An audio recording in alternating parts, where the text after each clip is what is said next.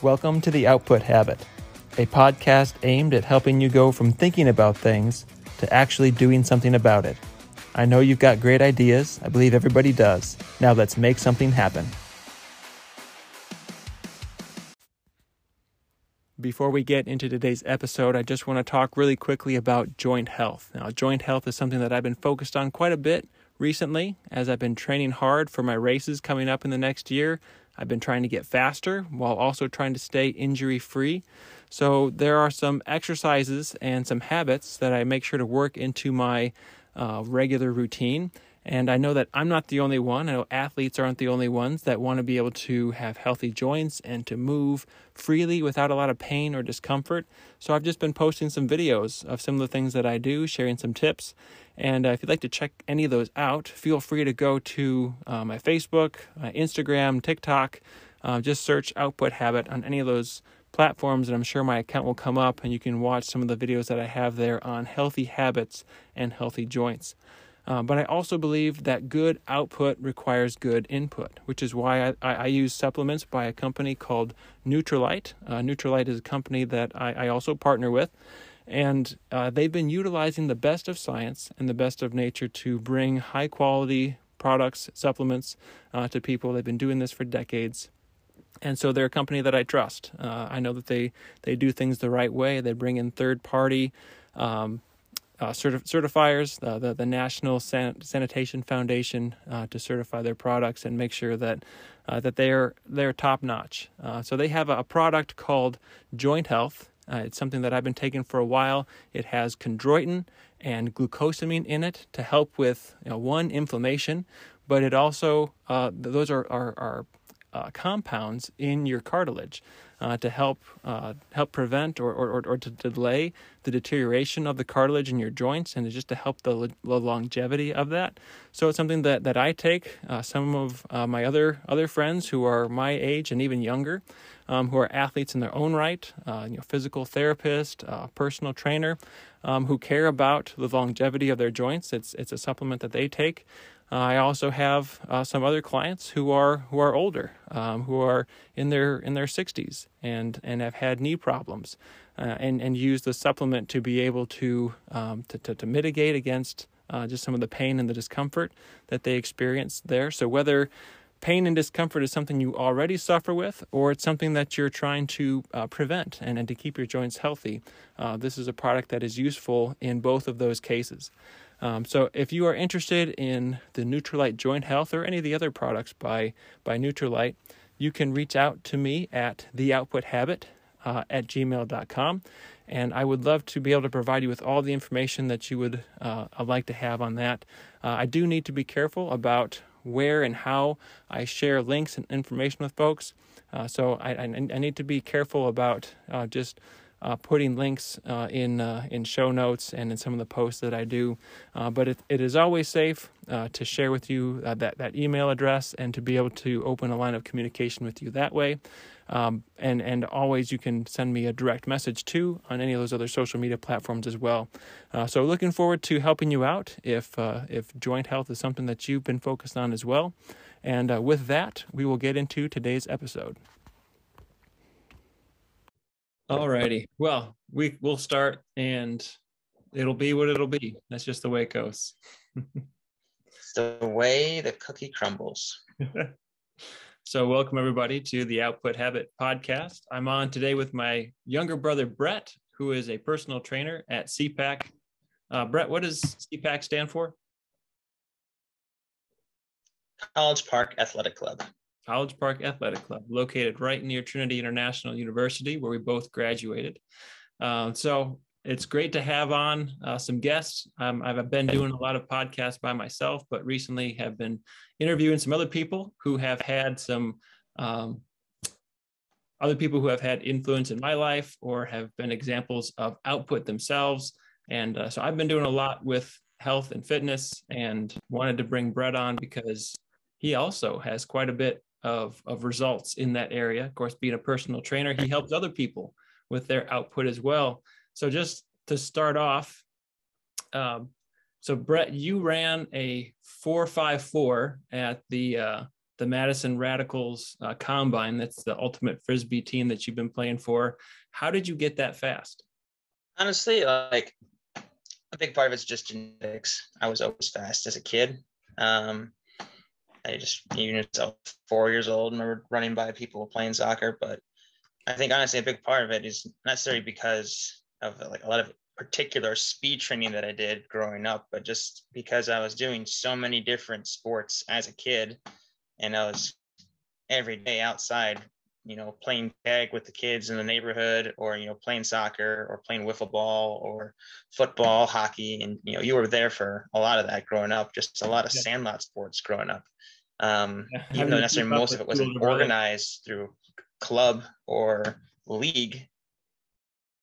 But uh, yeah, it was just every day playing sports all the time. And if you uh, recently I, I, saw a quote by Christian McCaffrey, who's you know starting running back for the Panthers and considered to be the best running back in the league. He credits a lot of his athleticism from playing five sports year round, because um, mm-hmm. the human body just thrives under under different circumstances. So not just doing the same and getting different muscles that wouldn't normally be put under duress um, from one sport by getting in another. So that's honestly what I credit a lot of my athleticism and ultimately my 40 yard time from. So it's being well rounded in uh, multiple sports, not just in one. Yeah, absolutely. Absolutely. Even where I work right now, um, tennis players don't necessarily reach top speed like ever by playing tennis. I mean, they, they may quote unquote sprints, but you're never going to reach top speed playing tennis. Sure. Um, so I see a lot of kids that just aren't very strong um, in the lower body. And every time I do see a kid, I'm like, you're pretty athletic. I always ask the same question What other sport do you play? And there's always an answer, like always an answer, whether it's football or hockey or soccer. Like the most athletic kids at College Park Athletic Club play something else. The kids who just play tennis are never the most athletic kids. So they're they're slower on the court than kids that play other sports as well. Oh yeah, I mean like tennis is one of those weird sports where like you don't have to be super athletic to really thrive. It's such a technical sport um, that it doesn't always show itself. Um, mm-hmm. I had my, my boss recently, we were talking about this. He has a background playing soccer and football and training professional athletes. And he's like, you know, if you're not athletic enough in other sports like football or hockey, you get decked and you, you it shows. You, you yeah. take consequences for it. Yeah. In tennis, the worst thing is you just don't get to a ball. So right. it's like you, there's no, you know, mano a mano, hand to hand, physical contact repercussions for being an inferior athlete in tennis. And you can get by much further in that kind of a sport than you know football or basketball. Like you just aren't keeping up, or you're just getting posterized, or whatever the case may. Be. Yeah, yeah, yeah. That can be a good thing and a bad thing, for sure. So when as a trainers, it's it's harder to sell ourselves because it's like, well, we can see that you're not athletic, but you don't always see it because it's harder mm. for you to see it in your game. Okay. Versus football players, they'll figure it out real quick. gotcha. So when was it? I mean, you said that a lot of your speed was kind of innate and just part of how you grew up.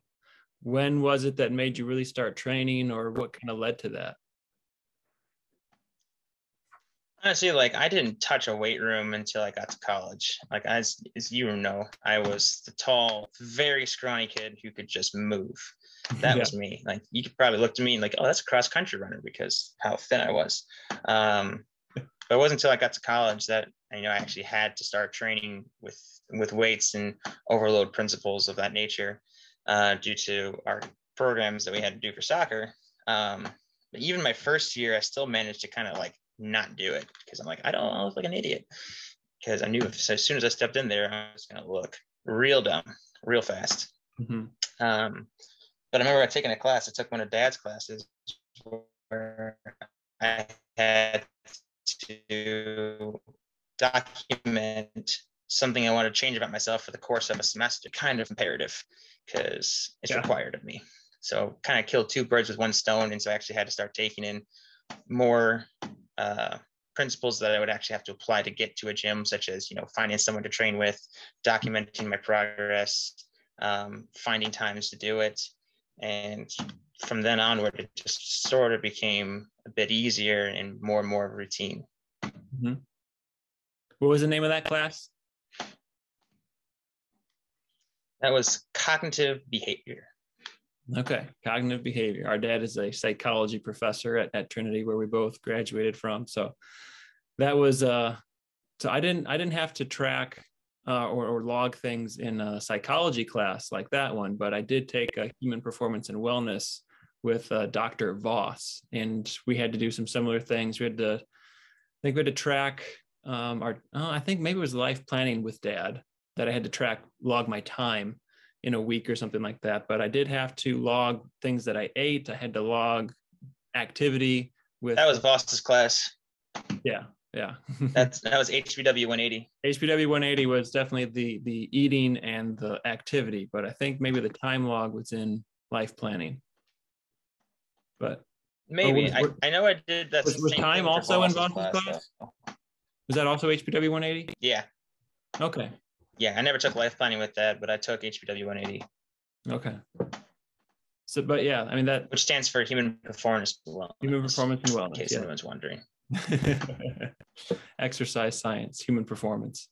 Um, but yeah, I mean that's something that I've definitely been finding is that you know doc taking the time to document things. I mean, I was my most fit when I was just logging my workouts in an in a in Evernote, you know, and just what was my time or what exercise did I do, how many reps, and just just by tracking it, mm-hmm. got, the results get better, which is is pretty cool. Now I'm, adding the element of documenting and posting things, um, and and that's that's had its own interesting effects to it as well. But but documenting is definitely a huge part of of the output habit for sure. So that's that's cool. What what um when did you really start to to feel like like I'm I'm not just getting initiated into this process, but like I'm actually pretty good at this. Like I know what I'm doing when it comes to training and, and fitness and you know, how much do you deadlift now?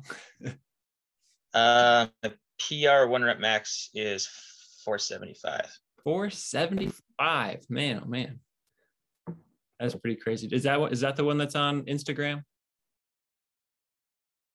Yeah, I mean, there's several on Instagram, but that's the most recent one. Okay.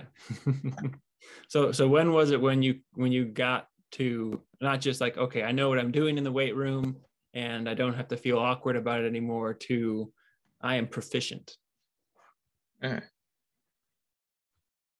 Yeah, I would definitely have that happened after I started working at College Park, um, and I got introduced with some of the trainers there, and I got to surround myself with other people who knew what they were doing um, I had people I could ask questions to, um, get critique from. Um, that was definitely kind of where it really started. That was probably just a few years ago, probably four years ago, when I like really started to feel more and more proficient, as you said. Um, okay.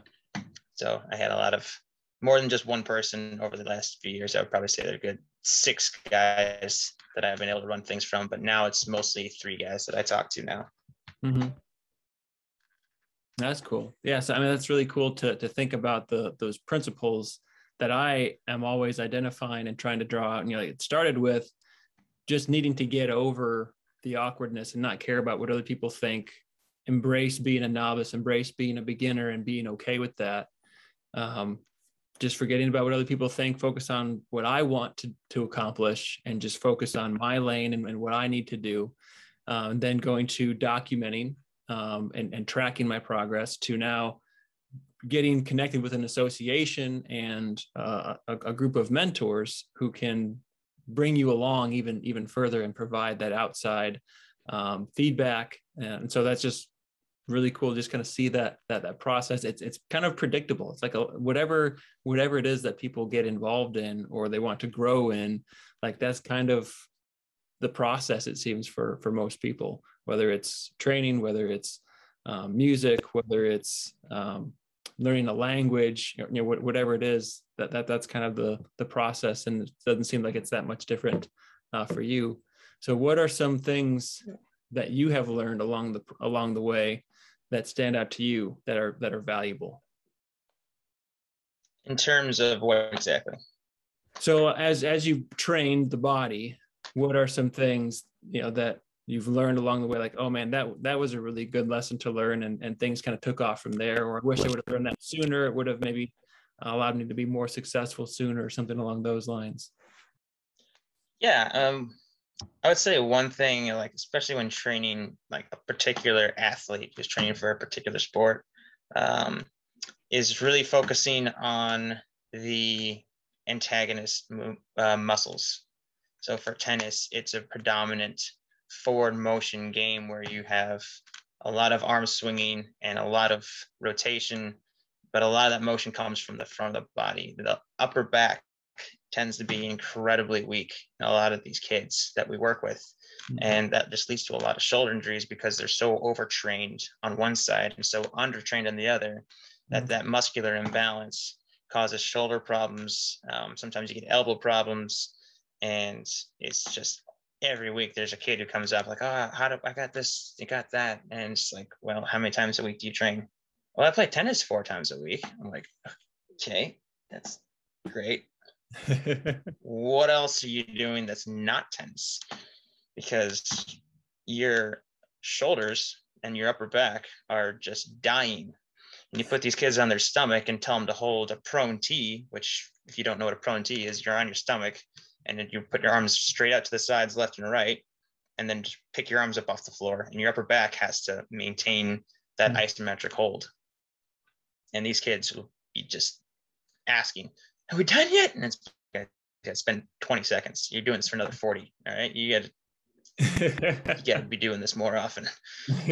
and then if you want to make it even harder on them, tell them to put their hands out in a Y shape. So you go 45 degrees up, like the uh, mm-hmm. classic YMCA dance, you know, put the hands out in a Y shape, gets even harder and it changes that angle on the joint and muscles have to respond differently. And they're just like, are we done yet? I'm like, no, no, we're not. and plus, this is only one time. You're doing this three, and two more sets. This, by the way, so you better be used to this.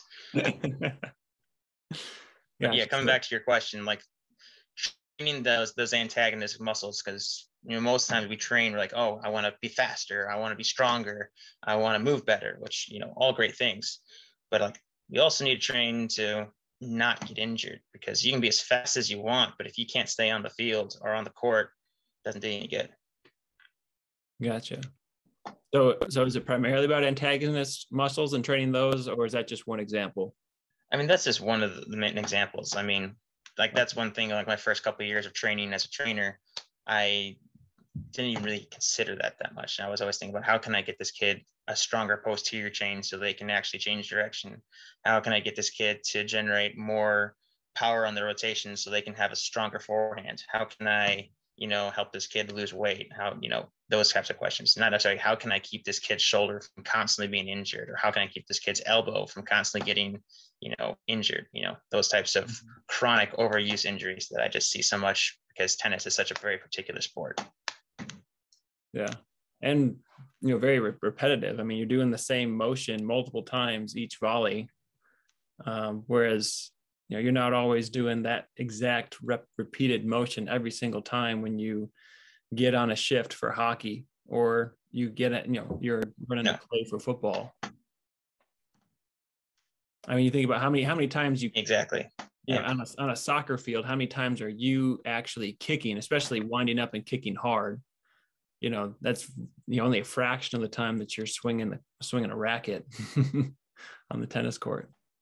Yeah i mean like if you look at the box score on a professional soccer game like you look at a 90 minute period of time if your team takes 21 shots not even 21 shots on target you know that's a decent number of shots. That's a lot of shots. 21 divided by your entire team you know these kids could do 21 strokes in one point. Yeah. Okay that's a high end point but still. Yeah but I mean, you've also got you've got some long balls, some clearances that are also going to be working that. sure. I mean, absolutely.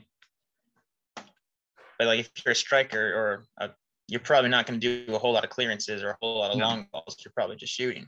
Yeah. Never taking that much power. But but yeah, I mean the number of clearances or long passes for a midfielder or for a, a defender are probably similar to how many shots a striker is going to take. But the point is, it's just it's not oh yeah for repetitive sure in the in those other not even close that one.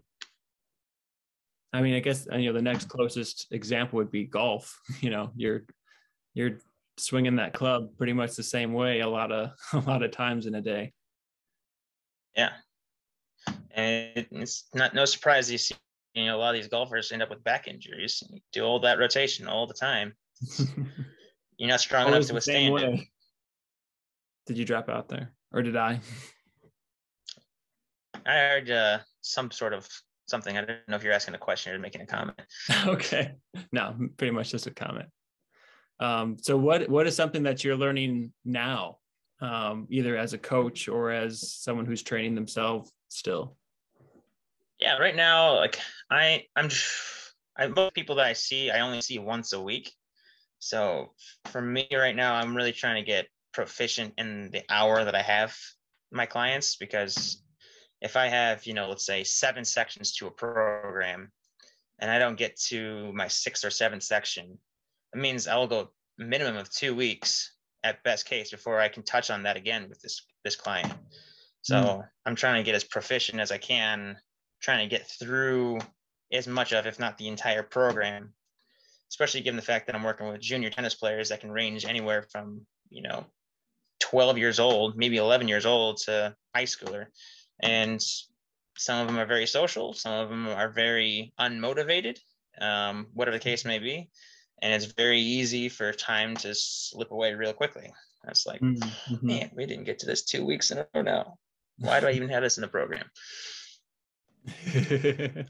so trying to to master the balance of you know making the enjoyable hour in terms of conversation but also being able to be efficient in our time and actually being able to touch on everything touch everything well not just you know check the box of okay we did our squats today but we actually like did our squats today.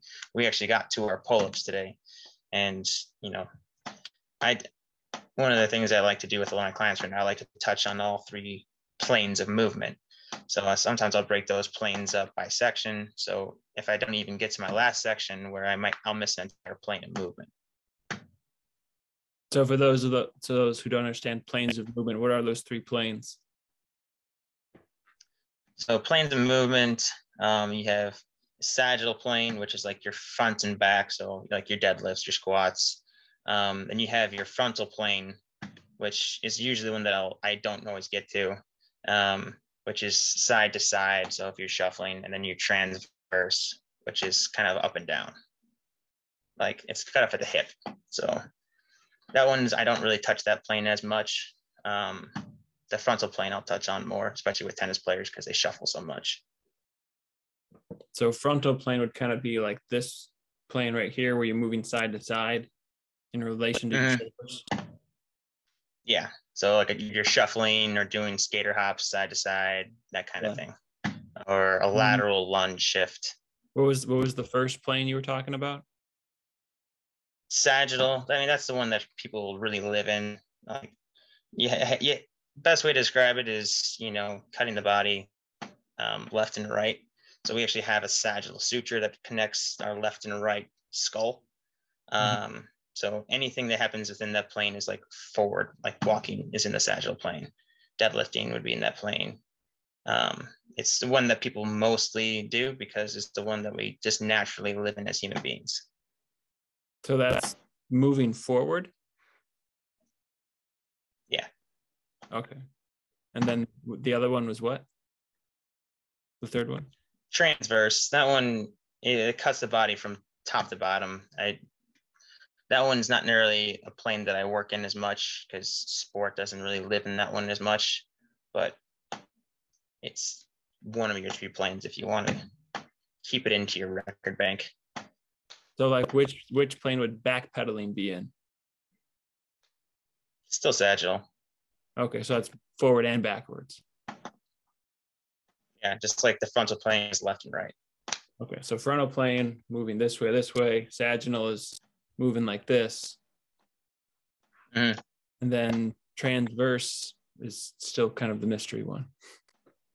Yeah, that one I wouldn't bog down people too much with that one right now. That one's really not as you, most of, if you watch any Instagrammer, you're probably not going to find them really doing any exercises in that plane. Okay, so it's not as important. I worry about it too much at this point. Okay. I don't even know what the planes are, so sure. I want All righty. so as a as a personal trainer, you know, as a coach, like what do you what would you say like is your is your strength? Like what do you feel like you're best at adding value to clients in or in what area? Um, I mean, I guess you can go a lot of ways with that. Um, Okay. I think one of my strengths is that I'm I'm pretty good at connecting Hmm. with a wide age group. I mean, most of what we do is uh, working with junior tennis players, hmm but we also have adults, and I have a, I think I'm pretty good at being able to connect with people who are you know 30s, 40s, 50s, and then being able to connect with anyone from high school down to like a 12 year old. Um, so being able to make an, ex- enjoyable experience that people can still get something out of for an hour time, I think I'm pretty good at doing that. Um, that's kind of why my goal now is to be able to like, all right, make an an enjoyable hour. We can have conversation. We can have a connection, but let's also be proficient with our time. So that's kind of why my focus is what it is. Hmm So do you find that you know motivating kids that you know don't want to do the things that you give them to do is is kind of an issue? Yeah, that's that's an issue. I mean, especially in the group classes where they're not necessarily signed up to do a training session, they're just kind of doing a class as a part of their tennis class. hmm Their motivation tends to be the worst out of the lowest motivators that I've seen. Um, and it's it's hard to combat. I'm I'm still trying to figure out ways to to combat that because you know sometimes the kid doesn't want to be there. It's like how do you motivate someone who doesn't care? I've always said as a coach, the last thing I want to have to, to instill is motivation because Mhm. it's the absolute hardest thing I think for a coach to try to do. yeah. Um, but it's it's something that I run into on a weekly basis. So have you found anything to be effective? I mean, obviously there's going to be a range of effectiveness with different individuals, but and not everything's going Yeah, to I'm be a one size fits all motivator for everybody either. But yeah i mean you, you can try the approach of you like you know do you want to get better do you want to get you know college offers do you want to play varsity high school you know whatever that doesn't tend to work. I mean you have some kids it might work with most kids that are like oh yeah yeah i want that. And then let's try. No. It's like oh. It's like- so like you know with some kids like you try like the authority was like hey here you might as well do this. You know some kids like oh yeah yeah, okay. And then most kids will just shut down and they just, they just won't even respect you anymore um, i actually just had a conversation with one of the parents for one of the kids recently and she's like yeah like my daughter doesn't respond well to that kind of you know coaching or technique you could say. Like Mhm. you have to like try to get them to respect you by saying like you know you can do better than this. Your you, you your your standards are higher than that. And having that kind of belief in them and for this this student in particular tends to make them garnish more respect towards you and therefore they'll tend to work a little bit harder okay. Yeah. Have you ever went have you ever read How to Win Friends and Influence People? how to move the I'm, How how to win read that. friends and influence people by Dale Carnegie. oh I haven't read that either Okay. Yeah, there's there's a principle in there that he talks about um, regarding you know motivating people, and that's you know giving people a reputation, a, like giving them a good reputation to live up to. So that that's just what that mom said reminded me of that, where you're talking to them as though you're assuming they have higher standards for themselves.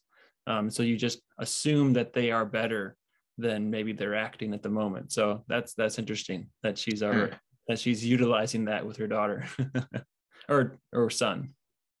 Maybe you didn't daughter. Say. Okay, daughter. Um, but yeah, that's that's that's pretty pretty interesting. Yeah, that might be an. I hadn't thought about that book um, for a coach or a personal trainer. You know, usually people think about it in terms of business, but um, you know, like an like employer situation, employer employee kind of situation. Um, but for a trainer, a client, you know, coach, and, and and a team, you know, there's probably some some principles in there that work pretty well for that also. So that's pretty interesting. So what um, the, the, the kids that are motivated, um, where, what is it that you like to be able to do with them? Um, with the kids that are motivated, I like to like in terms of like the exercises I do with them, or like the techniques that I use with them. So like once once sorry once motivation isn't a huge issue, um, what what is it that you kind of then focus on next? So like okay, I don't I, I don't have to worry about motivating them now i'm free to focus on you know what?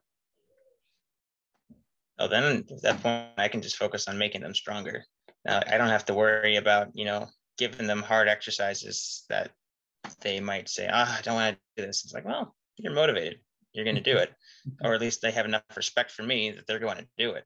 Mm-hmm. and you know sometimes they actually enjoy it more than they think. But you know there's certain exercises like box zercher squats that aren't fun, but they're really beneficial at doing a lot of things. So I, I have a motivated kid. I can, you know, don't have to really worry about taking too much time on technique because they're motivated. The more efficient they are doing stuff, quicker they get the technique, the more I can progress them to doing, you know, more complex exercises. Okay. So would would you say that you are primarily a strength coach?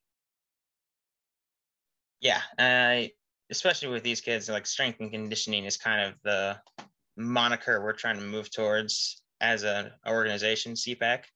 Uh-huh. Um, we used to use the word performance center, but like that could also have complications with, you know, performance arts centers.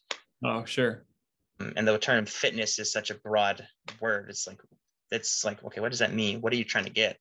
Strength mm-hmm. conditioning. Okay, there's there's purpose. The, there's a plan. There's a program. We're moving in a specific direction versus you know, I play tennis, therefore I'm getting my fitness. Like, no. strength and conditioning is all right, I'm creating programs, I am putting them through programs with a specific goal I have in mind for them. Okay. So, so it's really focused on building the muscular skeletal system to be able to be more efficient and proficient in whatever kind of sport you want to apply it to. Exactly. Like we're building muscle, we're, we're, we're training energy systems, we're, we're conditioning you to be better in your atmosphere, gotcha. not just burning calories so I can check something, something off my, my app at the end of the day. Do you run into that a lot? Not necessarily that part as much, it, as much the app side, but more so the, again, like as I mentioned earlier, oh, I played tennis today. Therefore I'm getting, I got my fitness in for the day it's like no you, understanding of the overload principle is non-existent. So what do you mean by overload principle? You take a several ounce racket and swing it a thousand times is not going to give you the same re- results as putting your body under higher duress in terms of higher weight so yes, you're sweating and you're moving, you're burning calories, and your heart rate's going to go up, but you're not overloading those muscles at all. That's like cross country runners are conditioned athletes, but they're not overloading their muscles. They are just high repetition, breaking down their muscles and giving themselves a phenomenal cardiovascular system. But in terms of strength, I wouldn't trust them under a whole lot of weight under a bar. Oh, sure. but I mean, is so so probably most cross country runners then would probably go like, well, I'm not I'm not a power lifter. Like that's not what I need my body to do for my discipline. Totally. And their their strength conditioning program would look very different. They would be doing a lot more uh, splits that look like low weight, high reps to help train their body into the muscular endurance side of it versus you know your power lifter is probably not going to touch anything over 12 reps if even that high. Yeah. like they're going to go hypertrophy strength and power muscular endurance. Hypertrophy is basically their version of of uh, muscular endurance. I had a power lifter once say like oh i think i'm getting my cardio and i'm doing you know my heart rate's pretty high of doing you know three by 10 squats. I'm like yeah your heart rate's going to go up pretty high but the amount of time it takes you to do that isn't going to get you anywhere near your oxidative energy system. And with your rest being as long as it is, your heart rate's going to drop back down again. That is never going to ever reach the minimum mark for muscular endurance. So really, you don't do cardio. You just do what you think is cardio. so just in case you're wondering, yeah, the the oxidative energy system, you have to be doing something for like three minutes minimum. They'll rest three minutes minimum on those kinds of sets sometimes. So they're just never keeping their heart rate elevated long enough to touch that. They're staying in their phosphagen, which is like nine, 10 seconds at the top and maybe even seven seconds. And then you're into glycolysis, which is where your hit workouts tend to thrive in. Mm-hmm. Gotcha. So what is some, what is maybe a, an undervalued aspect of fitness that athletes need to pay more attention to? Um, I would say this one's probably more so for coaches, but athletes tend to do what their coaches tell them. Sure. But you know, training within their energy systems. Like, for example, like the classic, uh, you know, remember the Titans Coach Boone is talking about, you know, you do this, you run a mile. You do this, you run a mile. You fumble the football, you run a mile. Running That's a mile for football players. For football. yeah, like running a mile for football players arguably a waste of time because yeah. there's not a single play that lasts anywhere near as long as it would take to run a mile like even your classic lateral plays that you know maybe go to a minute on the high end which is you know once in a blue moon yeah. is still nowhere near as long as it takes to run a good let's say five minute mile yeah. football player ran a five minute mile i would say a that's really impressive. B how much time did you waste getting to that point? Yeah. So they're they're primarily so, the, you say the phosphorus cycle, uh, cycle or? Phosphagen phosphagen. Uh, phosphagen energy system. Energy system. Okay. Which that's, that's there's your, a, there's an article by an organization called Strong First. Yeah, oh, let yeah. me put it this way. So StrongFirst is a great company or a great organization. Um, they write a lot of articles, and one of them they use to describe kind of your energy system in terms of money. So if you imagine your phosphagen energy system as your your cash in your pocket, it's super quick super accessible, but it runs out really, really quickly. Because you can only fit so much cash. And then you run into your glycolysis energy system. Yeah, you only have so much cash in your pocket. Like most people don't walk around with a grand in their pocket in terms of cash. Like it's just right. You usually see someone between maybe like 50 and 100 bucks, maybe a couple hundred bucks, whatever. Sure. Point is, it runs out really quickly, but it's super liquid. It's super quick. You can use it anywhere. Near glycolysis is like your credit card system. It's pretty quick. It's not super sustainable because you run into a lot of debt. And then your oxidative, which is like your money tree. It's not very fast, but it's very long lasting. So football thrives in the phosphagen and glycolysis stage between yeah. how long they work, the rest they get, it's pretty much exclusively those two energy systems. Which is so why, as a player or a coach, like, what'd you say? Which is why you only play once a week. Oh, I mean, oh, you also play once a week just because you get so dang beat up. Like you just you're taking so many shots. Like, yeah, that too. I remember Reggie Bush once came on after he was on a Fox show after he retired, and he's like, "Man, people don't understand how hard some of those hits are. Like, they don't look bad on TV, but like there are days like I would have to get, my wife would have to help me out of bed the day after a game, just because I took so many hits. So it's like it's just a brutally physical contact sport where you are literally getting in contact with somebody at a high velocity every play, Yeah. except for hopefully your quarterback.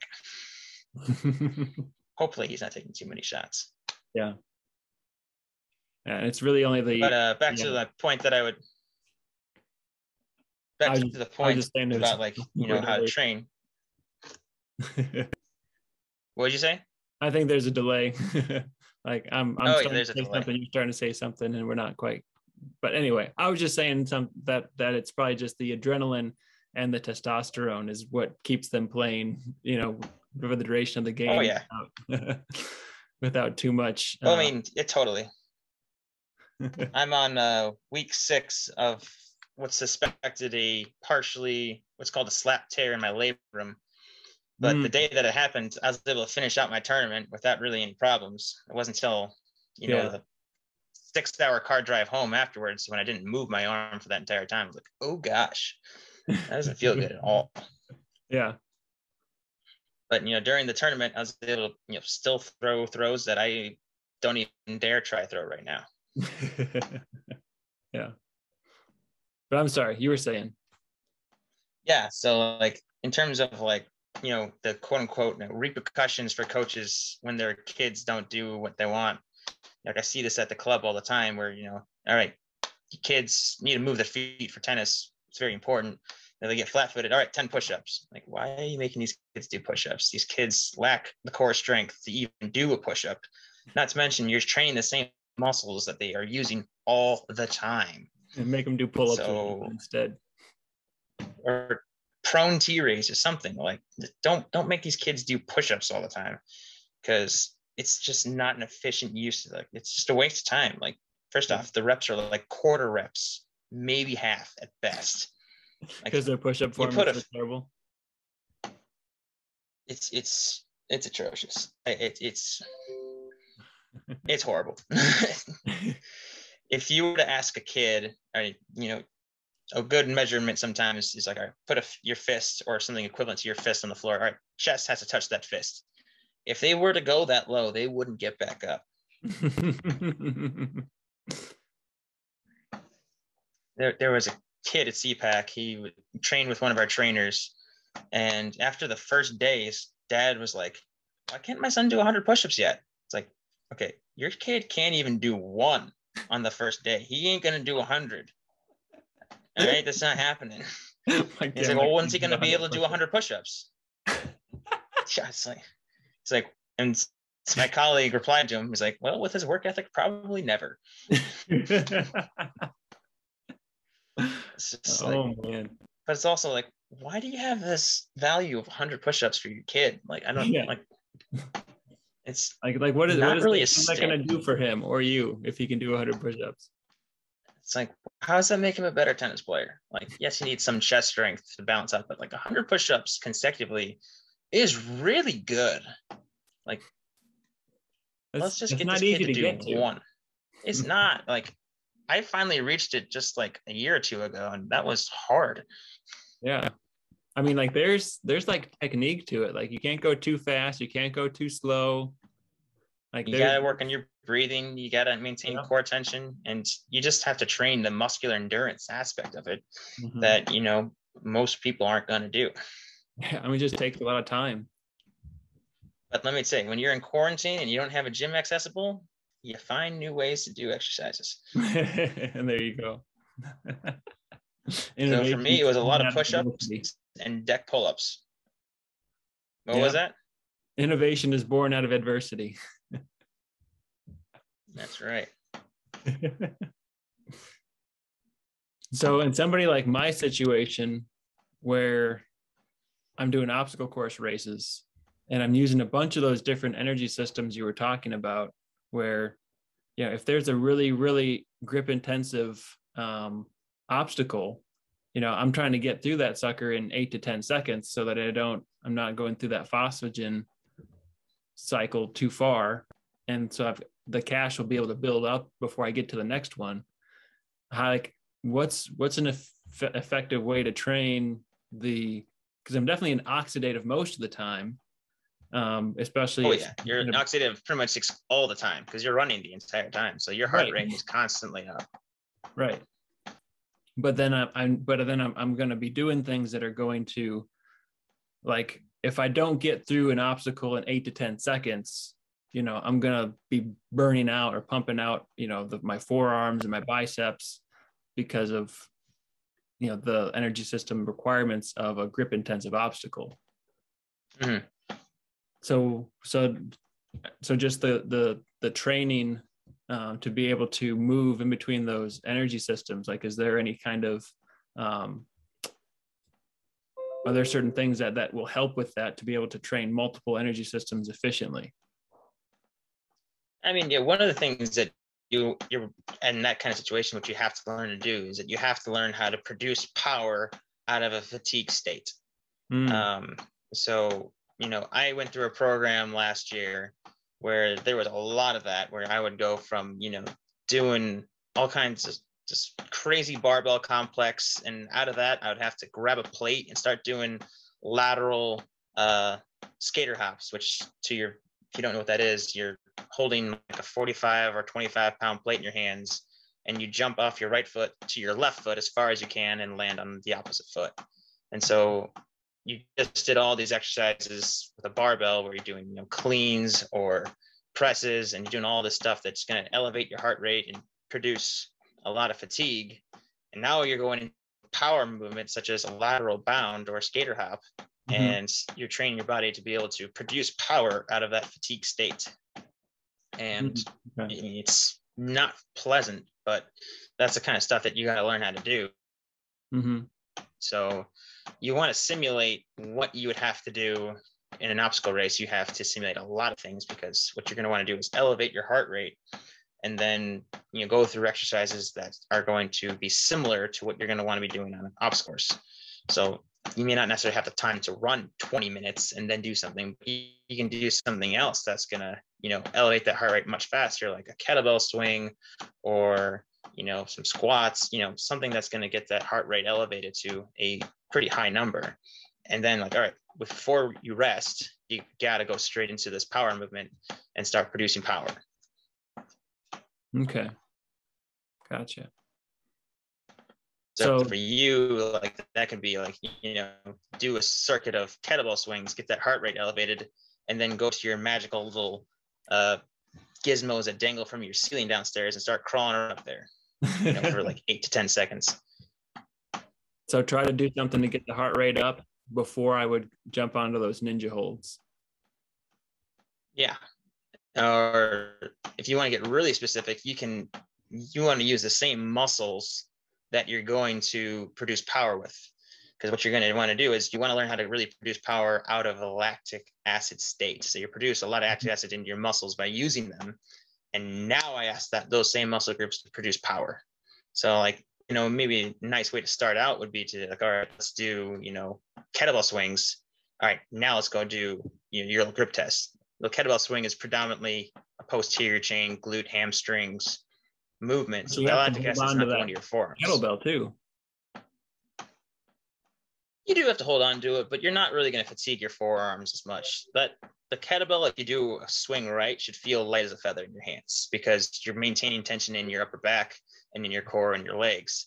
And so, really, that kettlebell should feel incredibly light in your arms. So, okay. if you went to go to do your monkey bars, I'll call them because I don't really know what to phrase, what the heck those are that you have downstairs, um, which are so grip dominant heavy. Those are that's predominantly your forearm that's mm-hmm. gonna fry. You're really producing the lactic acid in your forearms.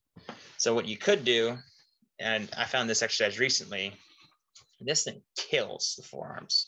Is if you have like a PVC pipe or something and a band and strap that band to a kettlebell hold it straight out and then twist the kettlebell all the okay. way up to the top and then slowly release it down. Your forearms will be on fire. You're roll, you're rolling it up, right? And then rolling it back down. After just one rotation of that. Yeah, your balance stretches the band out. It takes way longer than you think than it should. It's like, oh, this band is, you know, you know, three, four feet long. All right, I'm gonna have to roll three feet up. Well, then the band stretches to like an extra foot. So now you have to really stroke more than you thought. It's like, oh man. It's like this kettlebell feel like it hasn't gone up any higher in the last like three rotations of this PVC pipe. What the heck? so you use a stretchy band instead of a rope on purpose. Well, I use bands because that's what I have. Okay. But you, you could do it with a rope. Okay. So are you saying But like the band, I think I like the band also a little bit more because it has that bounce to it. It takes a little bit more control. The rope's a more stable surface. It's not going to Mhm. wiggle and change as much. So your forearms don't necessarily have to do as much. Yeah. Because the idea is you're doing this at a 90 degree angle with your forearms, which I tell you what, just again, one set of that, and you're like, I don't want to do this again. Wait, what do you mean by a 90 degree angle? So you hold your arms straight out. So your armpit's a 90 degree angle. Oh, okay. Okay. I thought like my forearms at 90 degrees. Like, are you like bending your your biceps? No, no, no, no, no, no. No, no, no, no. Yeah, hold that sucker straight out and you know, try to maintain that parallel level because you're going to want to sit down to closer to 78 or 80 degrees Okay. because it's just way more comfortable than 90. So you roll it up and then you roll it back down. Yeah, the trick is when you roll it down is that because it's it's going to want to fly out because gravity is now with you. Right. You have to control it, not just let it just unwind. For sure. So last last question. Let's go. what what is one of the most important habits that you try to do every day or on a regular basis because of it gives you the most bang for your buck in any area of life Yeah. So I mean, you've already mentioned this earlier, but for me, like I write all my programs down in I got a notebook, and in that notebook, I write down or try to write down everything that I want to keep on record. So, like, I'm probably weird like this, but what I'll do is I'll probably do this pretty soon. Is that I set my notebook up for the entire year at the beginning of the year as much as I can. okay So I try to write out a space for every day that I'm going to potentially work out. I write a space for every Sunday for for sermons. I write a space out for every day for devotions.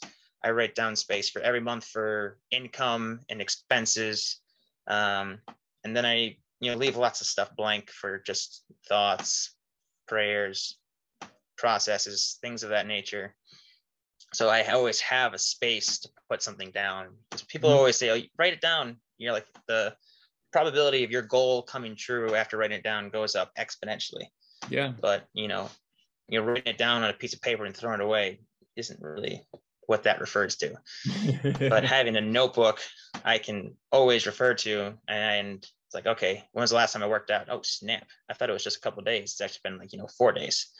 Or when was the last time I did a devotion? It's like, oh shoot, yeah, it's been more days than I thought because you know when you don't write things down, Mhm. it shows itself. When because when you do write it down it also shows itself.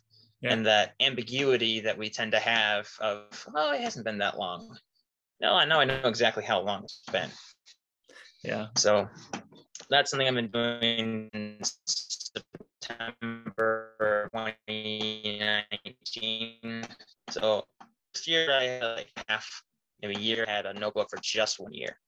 And i'm gonna probably do it again next year because i really enjoy it because there's lots of oh no. Look like we lost you completely. Now you're muted. I disappeared. He went away. But now you're back. I can't hear you anymore. Oh no. You can't hear me? How about now? Anyway. Hey i can hear you again. Oh you can hear me now? All right anyway Happens. so you were saying that you were you've been you started in september 2019 yeah i started in september 2019 um and like i'm the i've always been the kind of guy I'm like "Ah, what if i run out of room in my notebook what am i going to do then like what if I just create a space for everything that I could potentially need? Well, that's time consuming, but okay, I'll do it.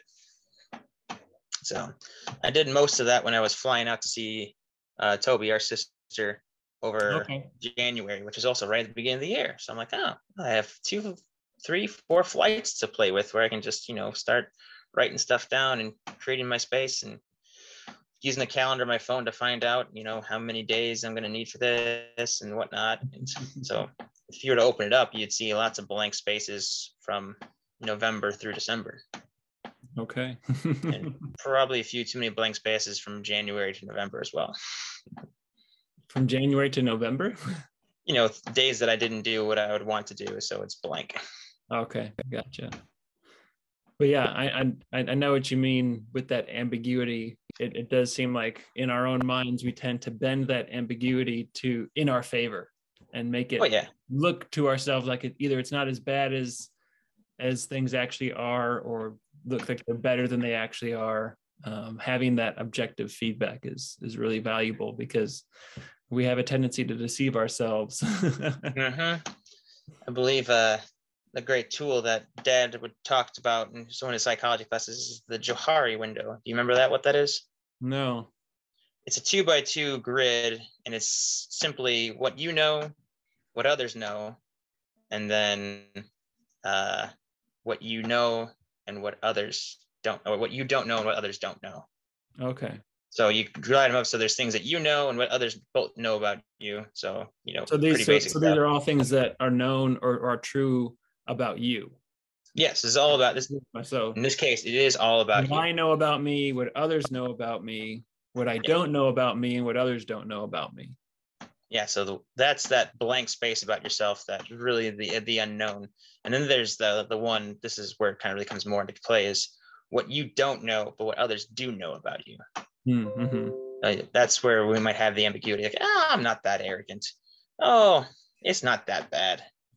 Oh i'm not that obnoxious. You know and they're like yeah you are. You maybe don't know know it, but other people do. You're the only one who doesn't know just how annoying you really are. Yeah. Yeah that's that, that's why i say don't be that guy. That guy that, that doesn't know and everybody else does know. Yes, there's multiple times at work where I've wanted to, and sometimes I've actually said it to kids. It's like, why are you the way you are? It's just, just like, why must you be so this? There's a quote from one of my old associate head coaches in college, and it's my favorite, one of my favorite quotes ever. And it says, "Can you do something else somewhere else?" Like sometimes what I want to say to these kids, is like, can you just do something else away from me? Like, I just can't deal with this anymore.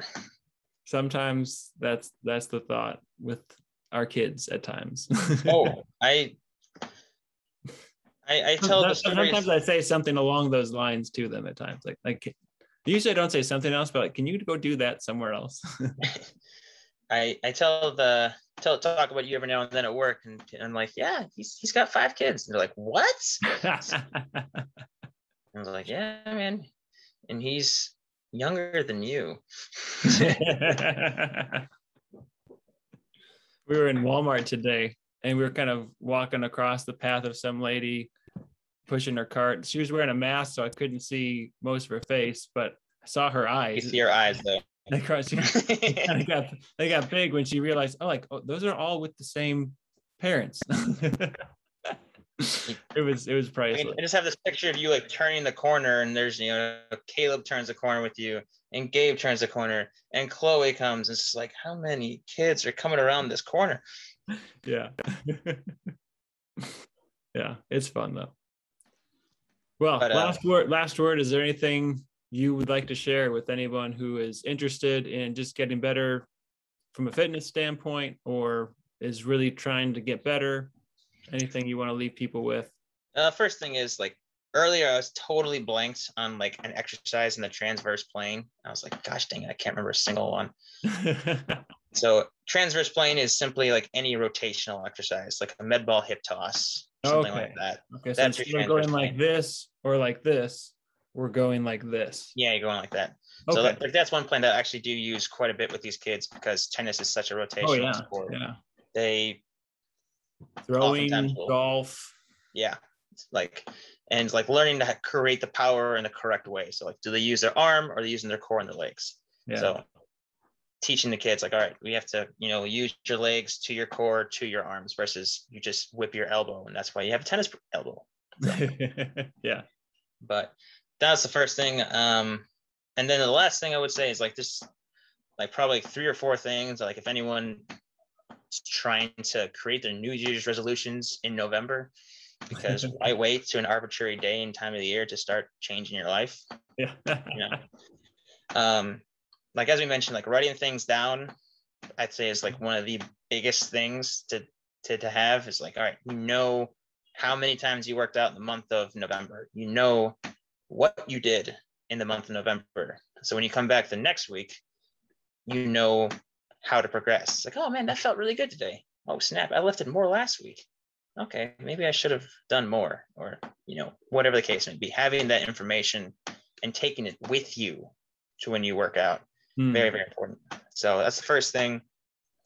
Second thing is having a time when you're going to train the day before because people always say i don't have time. I don't have time. I was like "Mm, you do. You just no one has time because it's going to get filled and spent whether you want to or not yeah. in some potentially meaningless maybe meaningful way. I mean i remember multiple times i would clean my room thoroughly instead of doing my homework because i didn't want to do it. But i spent my time productively just not in the way i should have so picking a time to do it the day before. So the like, day before I work out, I always know like almost to the hour or like after this session or before this session, I have to train because I don't have time after that. If I don't, if I get to three o'clock or four o'clock in the afternoon, I ain't gonna work out after that. It's not gonna happen. So if I don't get my workout in before then, I'm done because I know full well when I get done work at nine o'clock at night, I'm not gonna want to train after working four or five hours in a row of clients. Like I just I want to go home and I will go home. Even if I say I'm going to work out, I'm not going to. So finding that time before is huge. And then I would say the last thing is, especially for people who are newer, but even if you're experienced, is having somebody that you talk to about training or work out with. That way they can be like, yo, how, how's your workouts going? Ah, I haven't worked out in two weeks. Dang, that sounded way better in my head until I told you in person. So there's a story about a guy who wanted to drink water more often. And I wish I was talking about myself, but I'm not. And he would get phone calls from his accountability person. And before he'd answer that phone, he would chug water. So when he asked him if he drank the water that day, he could say yes, because he didn't want to have to tell him, no, I haven't drinking as much as I'm supposed to today. So he would literally, while that phone's ringing, you know, down, you know, 20 ounces of water. And So and he could honestly say, yeah, I drank the water that I needed to today. But if he didn't have that person calling him, he was never going to drink that 20 ounces of water. hmm So I would say those are like the three biggest things that you should have going into uh, the program. And then I'd say the last thing is just have a program ready before. Because if you just go into the gym like, what am I going to do today? I picked my time. All right, let's go do some curls and let's let's go on the treadmill for 20 minutes. Okay, that, that's that's I worked up a good sweat. I'm gonna go home now. Like even if it's not a great program, like if you can build the habit of doing all those other things, but you at least are starting something, Yeah. then you can, you know, get better and get more research. And then you can laugh at yourself a year later, like, oh man, what was I doing for the first two months of my program? I was doing that. what an idiot. And that's fine. I mean, the- body is just waiting to to gain adaptations, but it won't happen if you don't start. yeah. So like there's plenty of free programs that you can look up on like Stack or whatever. It's like, oh, just literally all you have to do is Google programs for whatever goal you have. And You can find at least some kind of basic free program that's gonna at least get you started. yeah. And then maybe you can get smarter and better and talk to smarter people along the way. But like don't let your uneducated self be the reason that you don't start. Oh, I don't know how to do this, so I'm not gonna start Mhm. if I had a dollar every time I had a kid say that, I would be able to retire right now. oh, I I'm not very good at this. Yeah, that's why we're doing it. That's, that's the point. If you were good at it, we wouldn't be doing it. A little bit of an overstatement, but with these kids, it's pretty accurate. It's yeah. like, why do we have to work our to do these prone tees? These are so hard. I'm like, yeah, yeah, they are because you're weak there. well, why do we have to work our backhand? Because you have none. You don't have a backhand.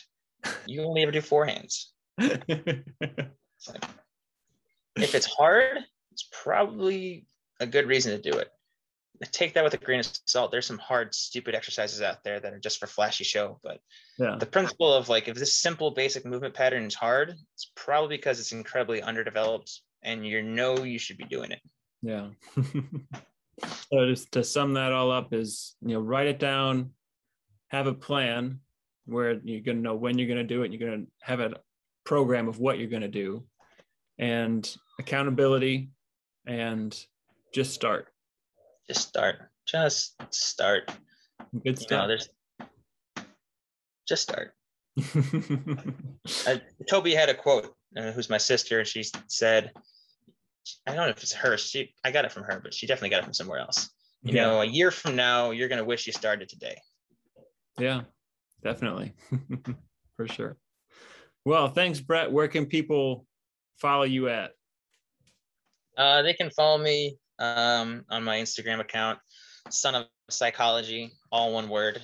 Don't forget the P. Okay, don't forget the P. You Yeah. know, if it sometimes it gets abbreviated if you do follow me and someone says hey, it says it says Son of Psycho. I'm like, oh, great. Not quite what I was going for, but I I, I still like the the slogan "Son of Psychology." Um, I don't post a whole lot on there, but um, you can also find stuff. We're hopefully going to have a more active social media. You can go to College Park. Um, we'll have our. We're going to hopefully start a new Instagram page where we're going to be putting a lot of valuable content. So it won't just be me, but my colleagues who are also very, very good at what they do nice. and uh, that will hopefully be a very useful resource for people in terms of looking to constantly grow in the field of strength and conditioning. Very cool. Yeah, that, that sounds like a pretty valuable resource for people to check out. Is that just- going to be at CPAC or at College Park or College Park College Park Athletic Club? There's we currently our current one right now is uh, like CPAC Performance Center, but like I told you before, we're trying to move from that moniker Performance Center because of it's got too many ties to too many other things. It's too broad. So it's probably going to be something like CPAC Strength and Conditioning or something along those lines. But um, hopefully that page will be up soon. Okay. All right. Well, let me know when it is, and I'll I'll post it somewhere or talk about it, make a poster or two about it, so people can check it out. Totally. All right. Well, thanks for coming on, Brett. Sorry we had some connection issues, but some really good stuff. And it sounded like you were taking the words out of my mouth at times, but that's uh, just because these principles are are universal. They're out there for anybody to pick up and use them. So thanks, Brett. Thanks for for coming on, and uh, we'll see you at Thanksgiving. Oh, totally. All right. Pleasure being Thanks. here. Bye. Bye. Hey, thank you so much for listening. I really appreciate it. If I was able to serve you in any way, please like, subscribe, and share this podcast with a procrastinator or an overthinker who you might know.